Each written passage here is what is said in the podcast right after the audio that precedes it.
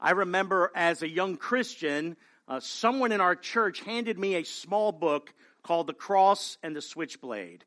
Some of you older saints may remember that.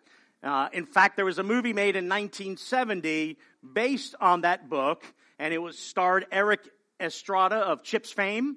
You might remember him. He must be 162 by now. And Pat Boone, right? You might remember him. He's even older than that, okay? But I remember reading that, and it's a biographical account of the ministry of Pastor David Wilkerson uh, as he was uh, led of the Lord to go leave his town in Philadelphia to go minister the gospel to these street gangs in Brooklyn. And the book also chronicles the radical salvation of a notorious gang leader by the name of Nicky Cruz. Now, Nicky Cruz led one of the toughest gangs in New York City there at the end of the 1950s. So this took place several decades ago. And, and Nicky had a, a, very troubled childhood. Uh, his parents brutally abused him. By the time he was a teenager and hit the streets, his heart was so hardened. Uh, he was devoid of any capacity to love. All that was in his heart was hatred. Hate, hate, hate. And he, the one thing he did enjoy was hurting people. That's what he loved doing, actually. The only path for his life at this point, at this stage of his life, was prison or death, and certainly apart from Christ, it was hell. Now, David Wilkerson was a pastor in a very small town in Philadelphia and had read an article about these street gangs, and the Lord prompted him. He really felt stirred in his heart. I have got to go take the gospel to these gang members. And that's what he did, right? He goes to Brooklyn with hardly any money, just pretty much the clothes on his back, and begins to preach to these gang members and hold these little evangelistic rallies. And, and at first, he had a tough go at it. But he begins to minister to these gang members and he, he encounters Nicky Cruz and he begins to preach the gospel to him, telling him that, that God can change him, that, that the love of God could transform him, that, that he could turn to Jesus Christ. And he began to preach the power of the cross to Nicky Cruz and Nicky hated Wilkerson. He cursed him out. He spat on him. He even hit him but he would keep going back to preach the gospel to Nicky and the other gang members. There's a point in the story that's familiar to a lot of people where Nicky threatens to, to cut him up, right, for, for if he doesn't shut up and leave him alone. And Wilkerson says to him, You can cut me up in a thousand pieces and lay every one of those pieces on the ground, and each one of those pieces will declare that God loves you. I mean, it's a powerful, powerful moment there. Those words rattled Nicky to such a powerful degree. It haunted him for weeks until eventually, right, he surrendered to Christ, right? The power of the cross, the power of forgiveness came upon him. The Spirit of God made him a new being. It was a radical transformation. It is a powerful and beautiful story. Nicky would go on to lead, together with David Wilkerson, a ministry that persists to this day called Teen Challenge. And you're probably familiar with it. But I, I remember as a young Christian reading that story and just marveled at the power of God to rescue and save and deliver people like Nicky Cruz.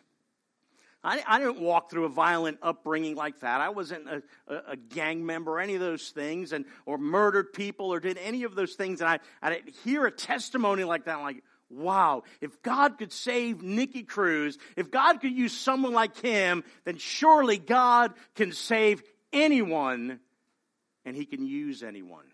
Have you ever thought that way?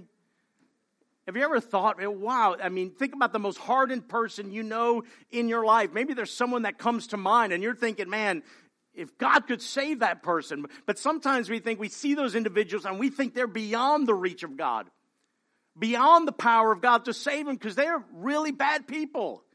They're doing horrific things. They blaspheme the name of God. They hate God. They're violent or whatever sin it is that you think is so massive so rebellious, so far gone, we might be tempted to think that they are out of the reach of God.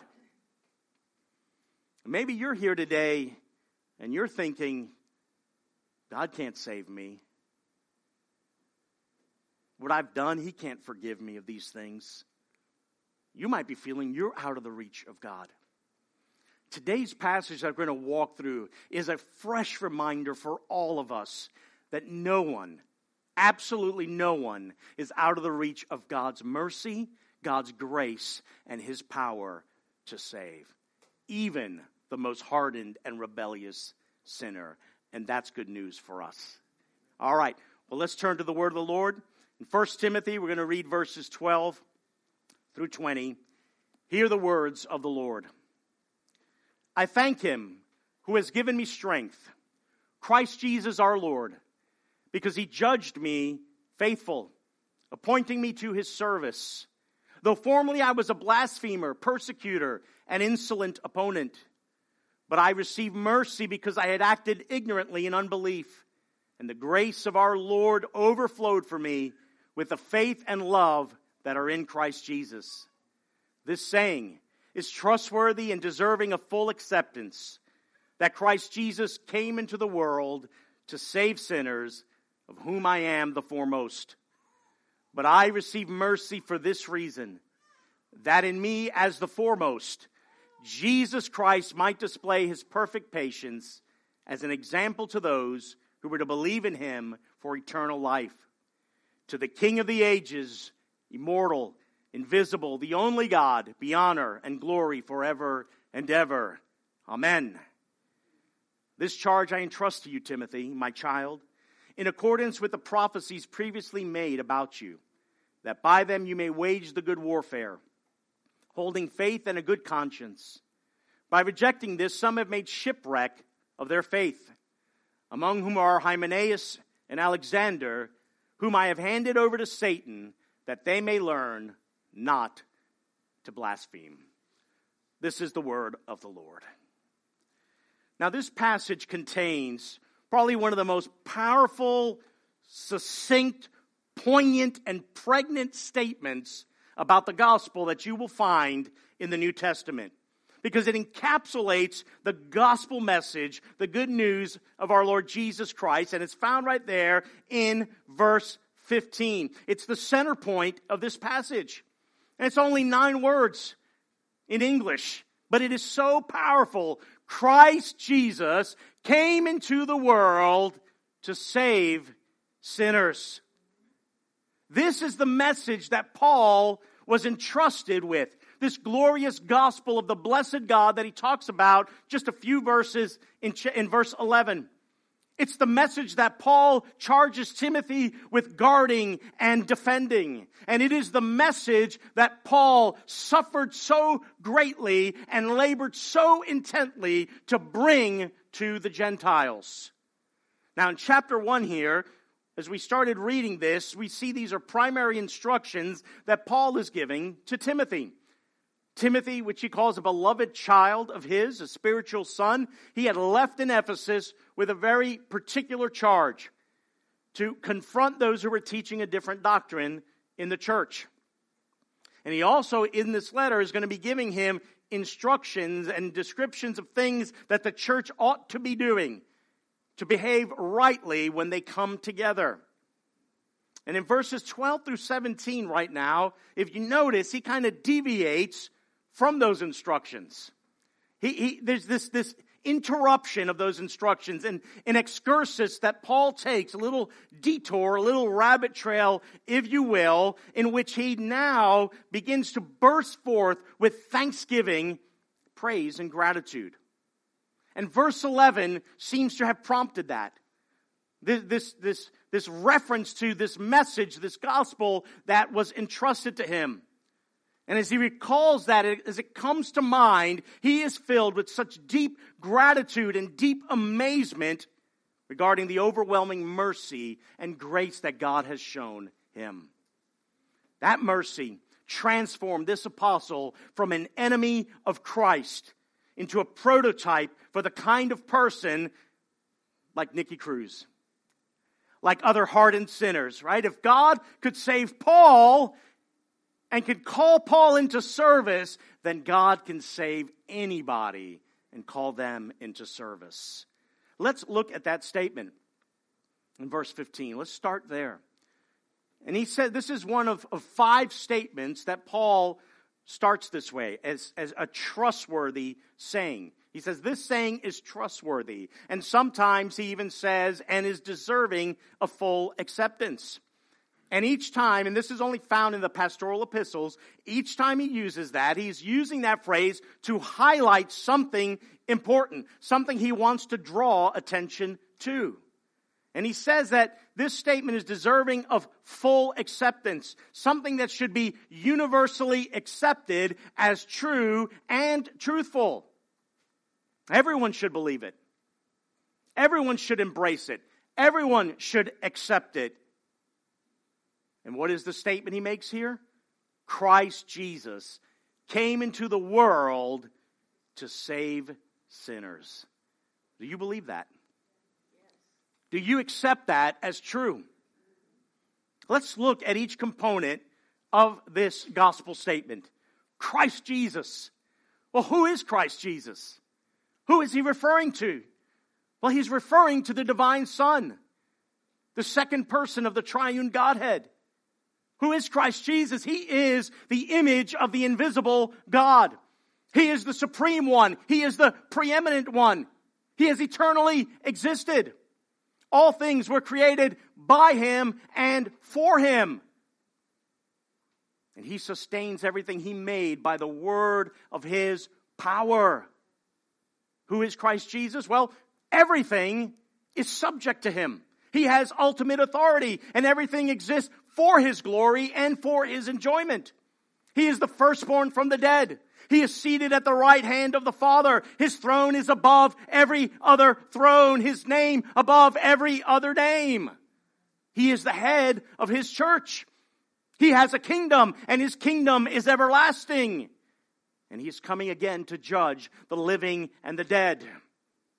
Who is this Jesus? Well, what we do know is that at his name, every knee will bow in heaven and on earth and under the earth and will confess that he is Lord. That's who Christ Jesus is. Christ Jesus came into the world to save sinners. Think about that. That person, that Jesus, came into the world.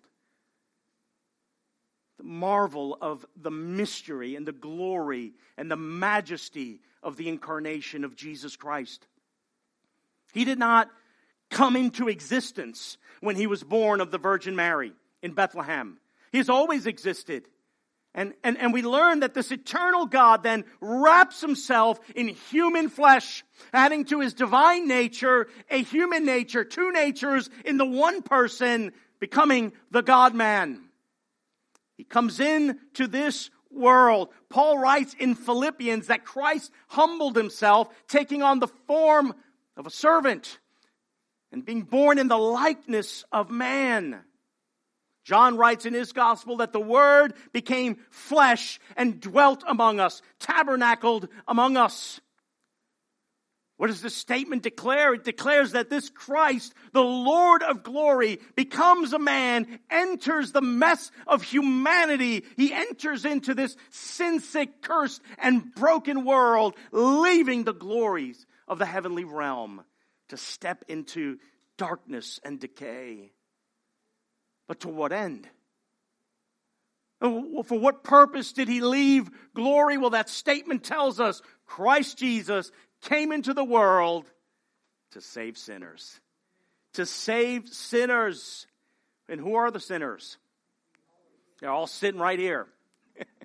all of us, right? All of humanity. Every one of us. Every one of us has transgressed God's law. We've all fallen short of the glory of God.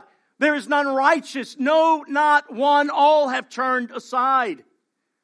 Every one of us has thumbed our nose up at God. Every one of us wants to pursue our own passions and the desires of our sinful flesh. We want to have it our way. Every one of us is born an enemy of God, hostile to God.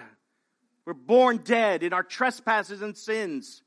Scripture declares that we are sons of disobedience by nature, children of wrath.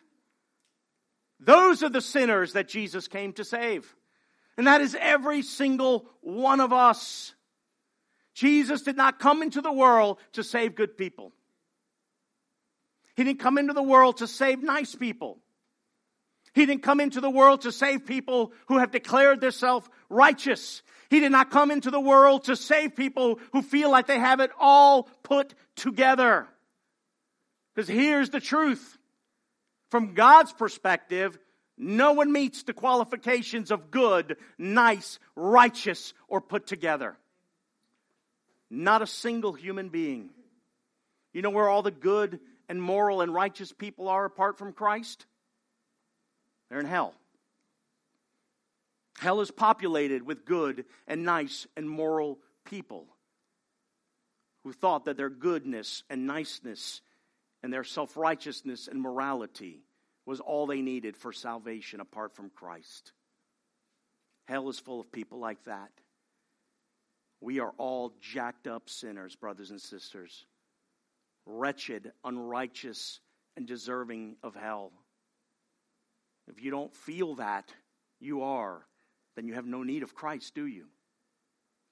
The good news is that Christ came to save jacked up sinners like us. He came to save sinners. Our Lord Himself said, The Son of Man came to seek and save that which is lost. So if you think you're righteous and if you think you're good on your own, then you don't need Christ. And Christ has nothing to do with you. But how must we see ourselves? We need to see ourselves as God's Word declares that we truly are and truthfully are wretched sinners in need of a Savior. Here's the problem. It's the problem today. We don't think that we're that bad. We don't think we're as jacked up as God says we are. In fact, we see ourselves as victims. We see our sinful condition, but we look at it and we say, well, it's really a mistake that the mistakes that we make because of what someone else did to us. And we might use the excuses as horrific they are, but because of abuse or because we've been marginalized or mistreated or oppressed or how our parents raised us or, or our environment, this is why these things happen to me and this is why I do the things that I do. They're outside of me. They're external to me. The problem's out there. And sadly, from too many pulpits, the kind of gospel that's proclaimed is a gospel for victims and not a gospel for sinners. And that's a huge, huge problem because Jesus didn't come to save victims. And I'm not saying that Jesus doesn't deal with those who've been sinned against and are victims. I'm just telling you that he didn't come to save victims. He came to save sinners. He came to save sinners because the problem is not external, the problem's internal. The problem is the heart. And when it comes to sin, no one is a victim and no one is without excuse here. We have a dead heart. We have a dead heart, dead in its affections for God. We have a heart that is unwilling to do what God commands of us to do. We have a heart that desires its own passions and its own sinful desires and pleasures, and scripture tells us that heart is bound up and enslaved to sin. That's a huge problem. The solution is then we need a new heart. We need a new nature that has affections for God, a new nature that would desire to do what pleases God, a heart that is freed from the tyranny of sin a heart that is born again to life in God. Jesus Christ came into the world to save sinners, to rescue us, deliver us, to give us that new heart. The gospel message is not that complicated. It's not that difficult to understand. It's not complex. He came to live the life that you and I could not live. You and I could never attain the righteousness that God requires through perfect obedience, but Jesus Christ did that for us. And He died the death that you and I deserved. You and I deserve the full wrath of God. You and I deserve to be punished for our sins, but Jesus took that upon Himself for us, for you, and for me, for sinners. And Jesus rose from the dead in victory conquering the enemies that you and I could never, ever defeat sin and death. And Paul says this saying is trustworthy. You can stake your life on it. In fact, your life depends on it. What a contrast to the myths and the speculations of the false teachers, preaching a different doctrine. These are true. In the second chapter there of 1 Timothy, Paul writes, For there is one God and there is one mediator between God and men, the man Christ Jesus, who gave himself as a ransom for all. That is true. That is reality. Christ Jesus came into the world to save sinners. Well, now we have established that. Which sinners did he come to save? Which sinners can get in on this? Well, every sinner has an opportunity to get in on this. Paul even writes in chapter 2 that it is God's desire for all people to be saved and to come to the knowledge of the truth. The offer is made. The offer is extended. Christ died for sinners, but we know not all get in on this, do they? So, how do we get in on it? How do we get in on the gracious offer of the gospel of God's grace? Look what John writes in his gospel in the first chapter, verses 12 and 13. But to all who did receive him, Jesus, who believed in his name, he gave the right to become children of God, who were born not of blood, nor of the will of the flesh, nor of the will of man, but God. But God. Well, what is he telling us here? Well, one has to believe and receive Christ. That is the essence of repentance. To repent means to turn, to turn aside and to turn to.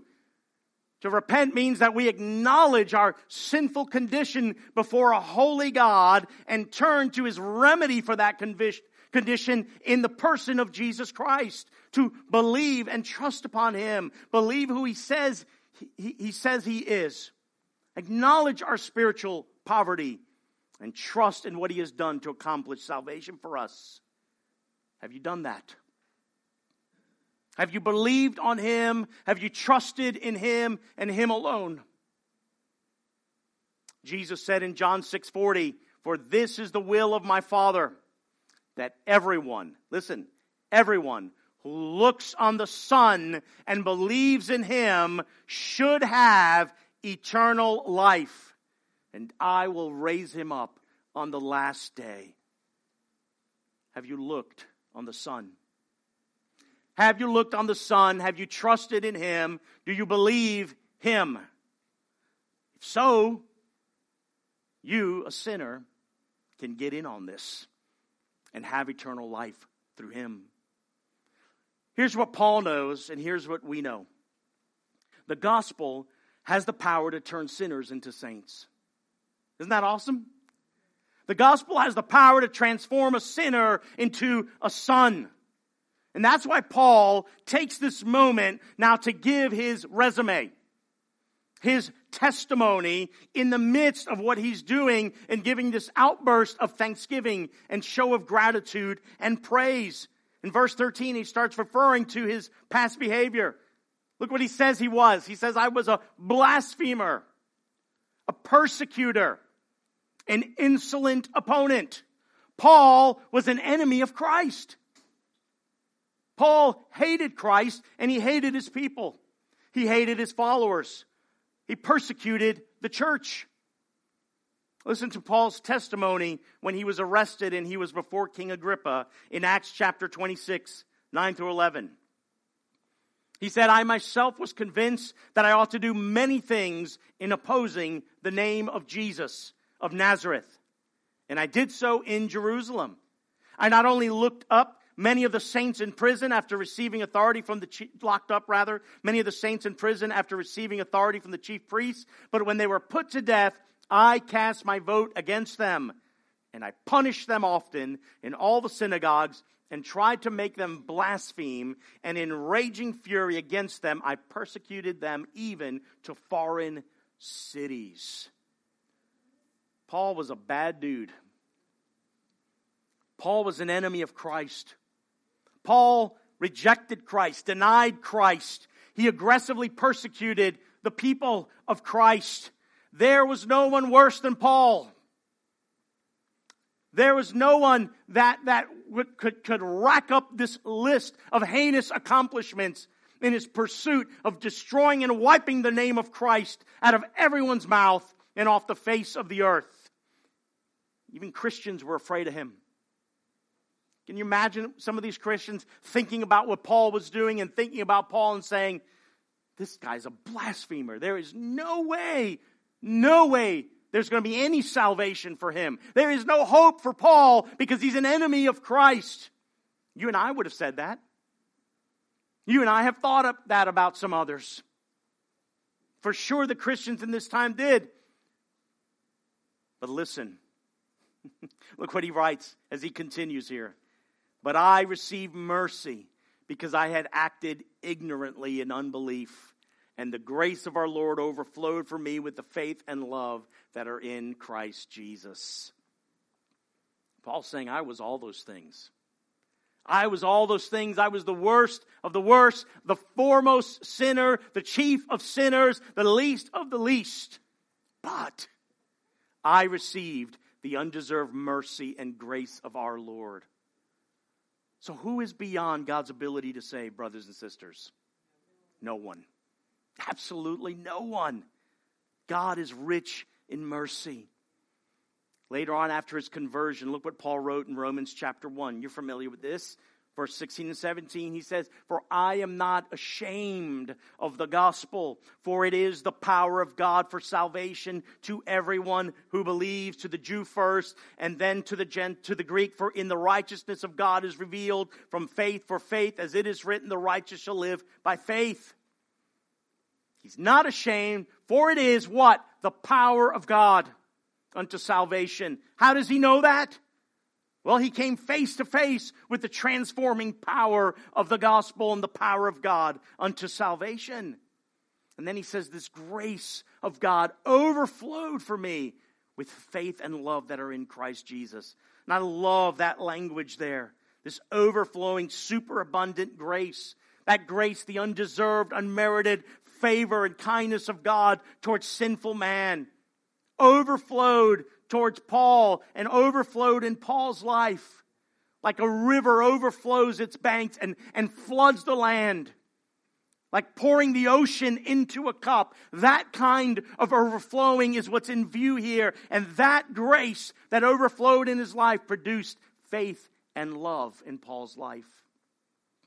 Faith that replaced his previous unbelief. Love that replaced this brutal hatred he had for those that now he calls brothers and sisters in the Lord. Like, who can do that? Who can cause something like that? Only the power of the gospel. Only the power of Christ to save and deliver and transform. This faith and love can only be found in the person of Christ. They belong to Christ and they're the visible expressions of Christian living in divine fellowship and in divine relationship with Christ. Faith and love, evidentiary proof of the gospel's power to transform a life for the glory of Christ.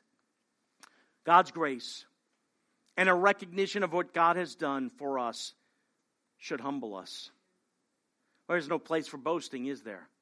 Salvation is a work of God from beginning to end. You are not saved by your works. You're not saved on your own. There is no exertion of your will that can produce salvation or belief in your life if the Spirit does not open your heart and put a new heart in you to stir up faith and belief can only be found and done by Christ.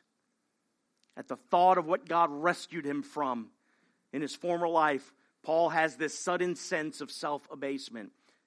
Look what he says. He says, I am the foremost. What's, what does he mean by that? I'm the chief sinner. You look up sinner in the dictionary, my picture's right there. Chief sinner, foremost sinner, worst of the worst. Sinner of sinners, right? That's what he's saying here. In, in, in other passages, in 1 Corinthians, he refers to himself as the least of the apostles. He says, I'm unworthy to be an apostle because I persecuted the church. This is what he thought about himself.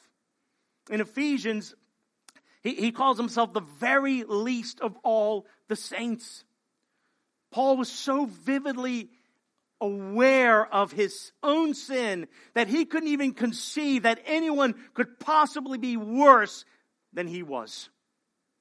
There, there, there's no one who could possibly have topped the sin and the atrocities I committed against Christ and his church. For the rest of his life, Paul would be overwhelmed by the thought of how, how Christ would save someone like him. Overwhelmed by, by the thought of how the grace of God was so lavished upon someone like him who, who formerly killed Christ's followers. That's, that's amazing. Do you feel that way? Do you feel the same way as Paul when you think about your own sin and then think about the grace that came to you? The mercy that was shown you? The sad thing is, most Christians don't see that. They, they don't see sin for what it truly is. They don't see their condition as being as bad as it truly is. Consequently, they don't get grace. They don't un- understand grace. And you know how I know that?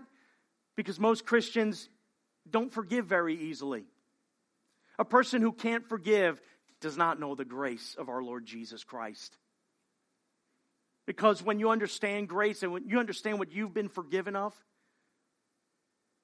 you'll never have a moment in your life where you're going to say, I'm going to withhold forgiveness from someone else.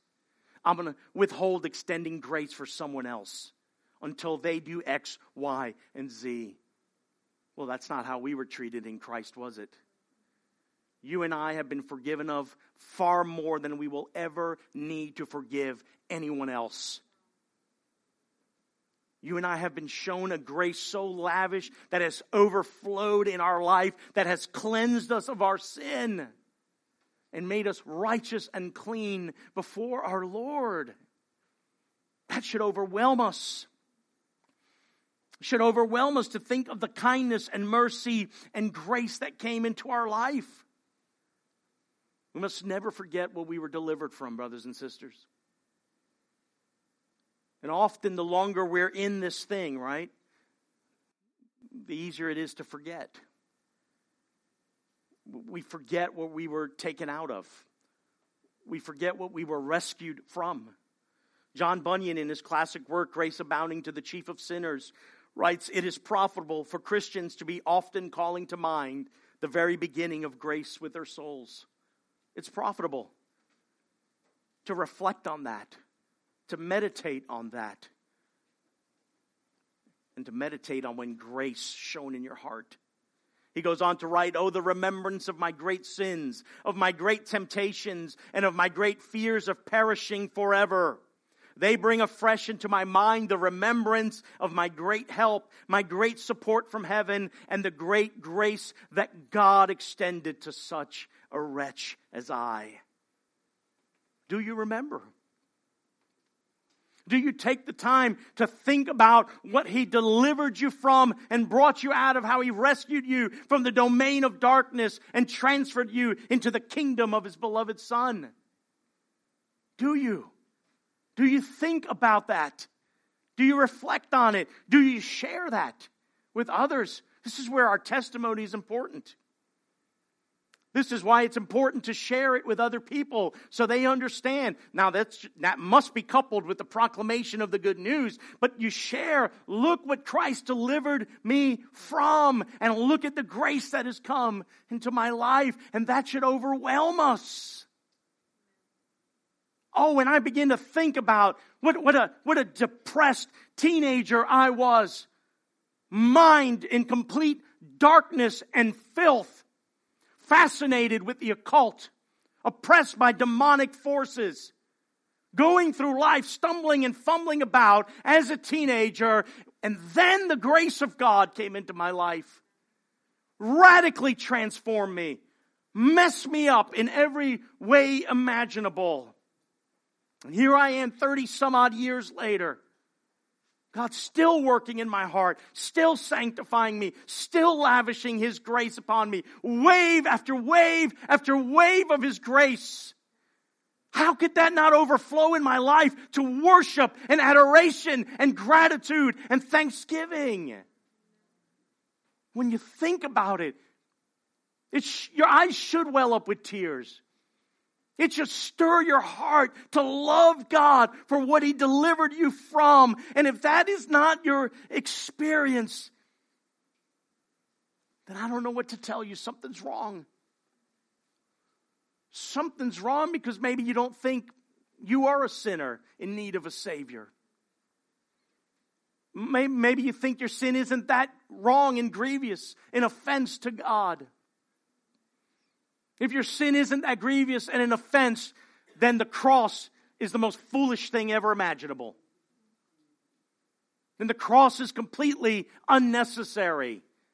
For in the cross, your sin was punished. My sin was punished. A death we deserved. Oh, but man, when we get that, our response is like that of Paul's right here gratitude, gratitude.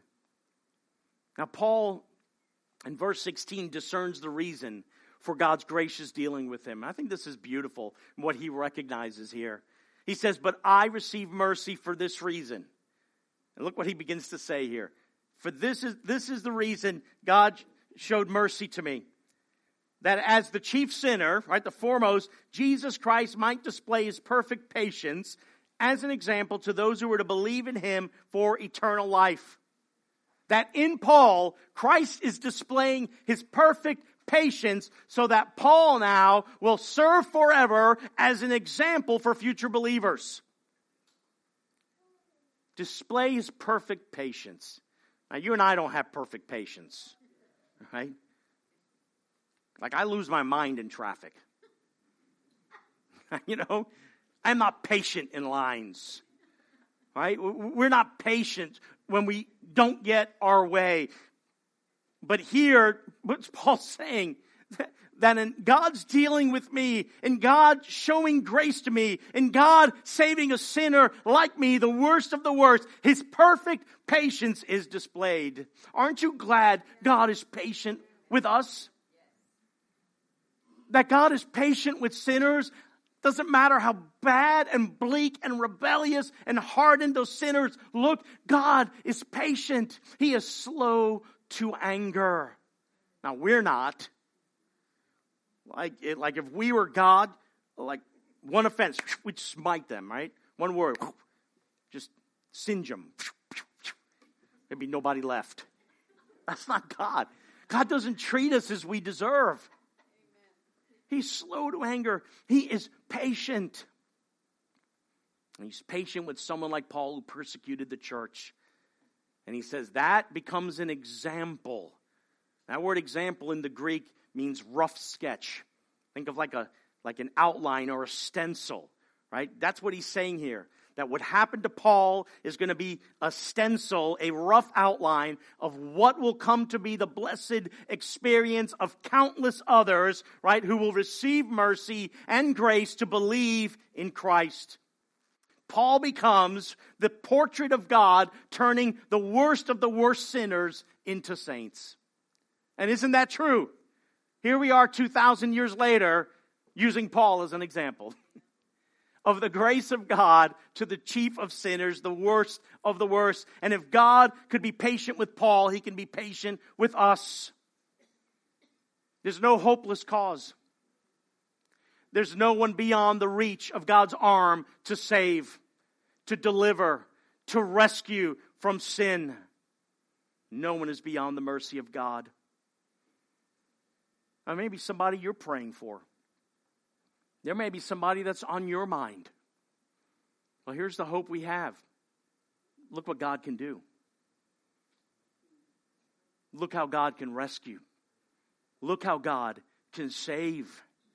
God chose to take the chief persecutor of the church and make him the chief apostle of the church to show that he's patient, to show that he's loving, to show that he's kind, to show that he is gracious and merciful towards sinners. no matter who you are, no matter what you've done, these words are trustworthy and deserving of full acceptance. Do you believe them? Now, it's easy to see why Paul is so grateful, why he bursts forth with thanksgiving and praise in the middle of this letter to Timothy. Immense gratitude towards God. He writes in verse 12, I thank him, and he gives three reasons. I thank him for he's given me strength. I thank him because he's judged me faithful. I thankful because he's appointing me to his service. He appointed me to his service in spite of who he was. Look what God's mercy does when it comes into Paul's life here grace overwhelms him that as he's writing, he's got to take a break and, and, and just burst into this spontaneous doxology. And this isn't the only place he does it, right? There's several of his letters he's writing, and something just kind of blows his mind about the mercy and grace of God. So he's like, I got to write about that too. Texting it. I don't know what he was doing back then. Car- no, parchment, parchment, all right? So look what he writes here, right? When he thinks about this. This, this, and, and, the, and what he writes in verse 17 here is most likely, many scholars believe this early liturgical formulation borrowed from Judaism, but probably became a creedal statement in the early church. Verse 17, to the King of the ages, immortal, invisible, the only God, be honor and glory forever and ever. Amen. So as he's thinking about the grace of God and the, the, the rich mercy of God towards him and, and praise is overflowing, he just he uses a statement that most likely is familiar to Timothy. Right? God is the supreme and eternal king. He's the king of the ages. He governs all things. He governs all ages from creation all the way to the end of the age. He's outside of time. He's beyond the fluctuations of time.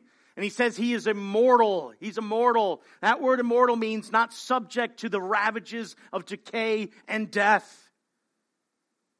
He is immortal, not, not Highlander.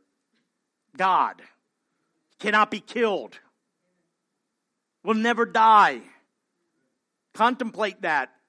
Reflect on that. Meditate. Praise God for that. He is invisible. He is the, beyond our ability of our human eyes to fully gaze upon the glory of this being who is light unimaginable. And He is the only God, the one and only unique. He is God and there is no other, no one else like so he writes, To him be honor and glory forever and ever. Amen. How often do you reflect on God's grace? How often do you reflect on it and, and are overcome with thanksgiving and praise? If you haven't done that, I want to encourage you today to do that. Don't put your head on your pillow tonight until you've done that and worship God for it. Glorify God for it. Thank Him for it. Now, Paul, at the end of chapter 1 here, is, gets back to the business at hand. And we'll go through this quickly here. He gets back to the purpose and theme of his letter, right? He takes that little rabbit trail and, and he's found his way back. It's kind of like one of those preachers who goes on all these rabbit trails. Most don't ever find their way back to their main point, uh, but Paul does find it here. And so we'll follow him along here, right? In light of God's gracious gospel, right, Paul charges Timothy to wage the good warfare. Some of your translations say to fight the good fight. Well, what is the good fight? What is the good fight? The good fight, he calls in 1 Timothy 6:12, he calls it the good fight of the faith. Right? The faith, right, is shorthand for the gospel, the sound doctrine, the good deposit, right? The truth is at stake. The truth of the gospel. So he's telling him you need to wage the good warfare. You need to engage in this good battle for the truth. Timothy, you cannot remain neutral in this fight. You can't sit on the fence. You can't sit idly by while these false teachers are in the church spreading their lies and their deception and their false teaching, their different doctrine that is distorting the gospel of Jesus Christ. Why? Well, as we've just seen, the gospel is so glorious, so powerful, so gracious that he cannot permit anyone to teach a different gospel to the saints of God cannot have anyone teach something that subtracts or adds anything to this glorious gospel. Now, look what Paul appeals to. Two things in charging Timothy with this assignment. First, he reminds Timothy of his father son relationship. He goes back to that. I entrust you, Timothy, my child, right? My child. This is, this is his son. Paul mentored him, Paul discipled him, he raised him in the faith. And though Timothy might be feeling intimidated by these false teachers, he might feel that he doesn't have the experience or that he might be ill equipped. Paul is confident in assigning him to the task at hand. So he reminds him of that relationship.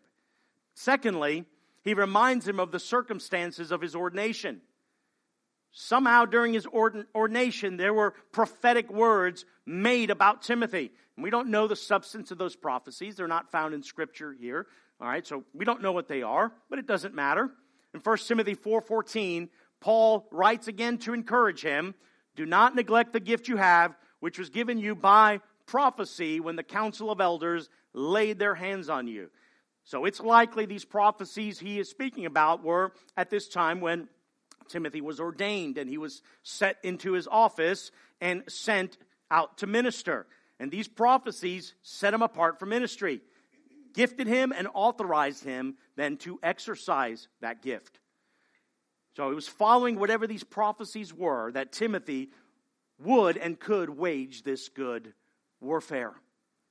So he tells him, Remember, you're my beloved son. You're my son in the faith, confident in you, and remember those prophetic words that were given to you, right? Remembering those two things and holding on to the faith and good conscience. That's how Timothy was to wage this good warfare. Faith and good conscience must be preserved together. Faith is the faith, the gospel, the truths of the gospel, our belief in those things, our conviction about those, and our good conscience. Where we talked about the moral and ethical implications of the gospel, the good works of the gospel, the things we do, the outworking of that gospel in our life that produces good works. Right, so belief and behavior, conviction and conscience, those are closely linked and they must be preserved. A genuine faith works itself out in the life of the believer to produce the good works of the faith.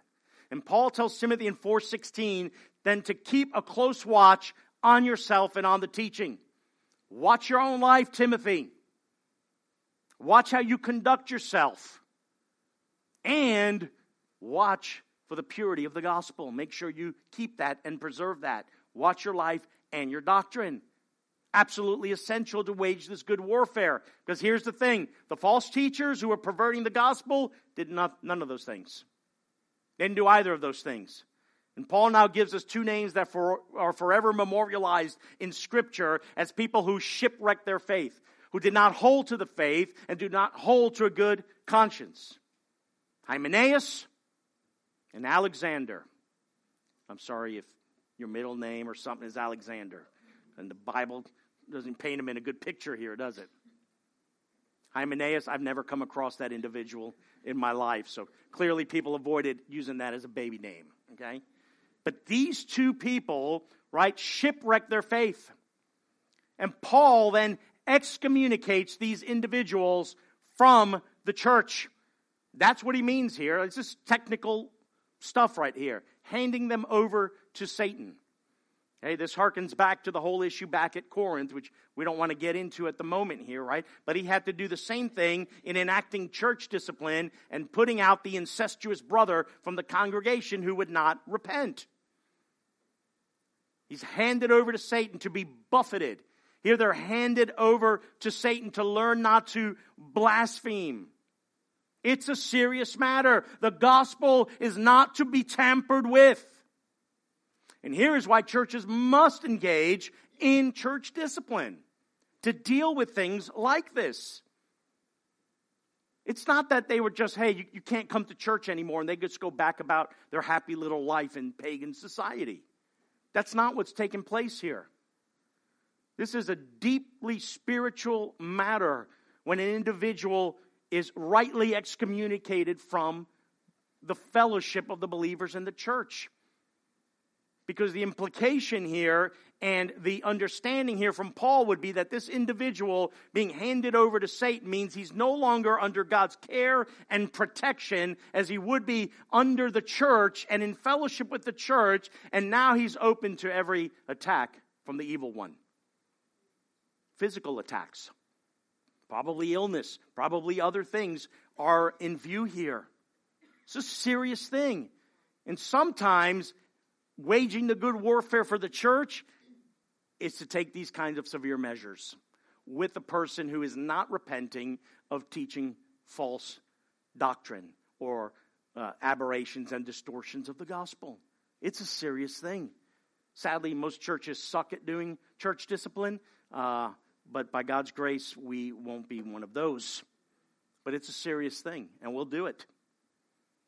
There's a reminder here for all of us because these individuals, Hymenaeus and Alexander, a lot of scholars believe these were elders in the church or significant leaders in the church.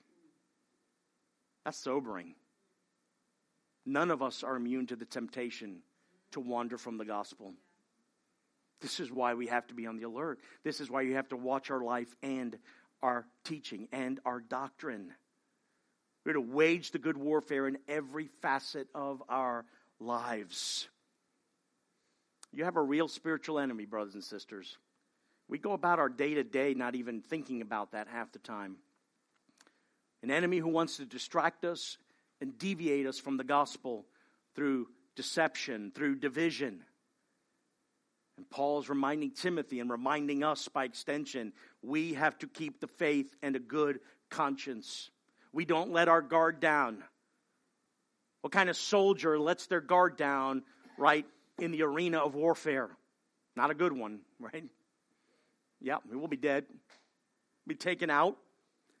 The gospel is worth guarding and defending. The true gospel. That's the hill to die on. That is the hill we will die on as a church for the true gospel of Jesus Christ. And this glorious gospel, brothers and sisters, Christ Jesus came into the world to save sinners is worth defending and it is worth celebrating forever and ever. Amen and amen.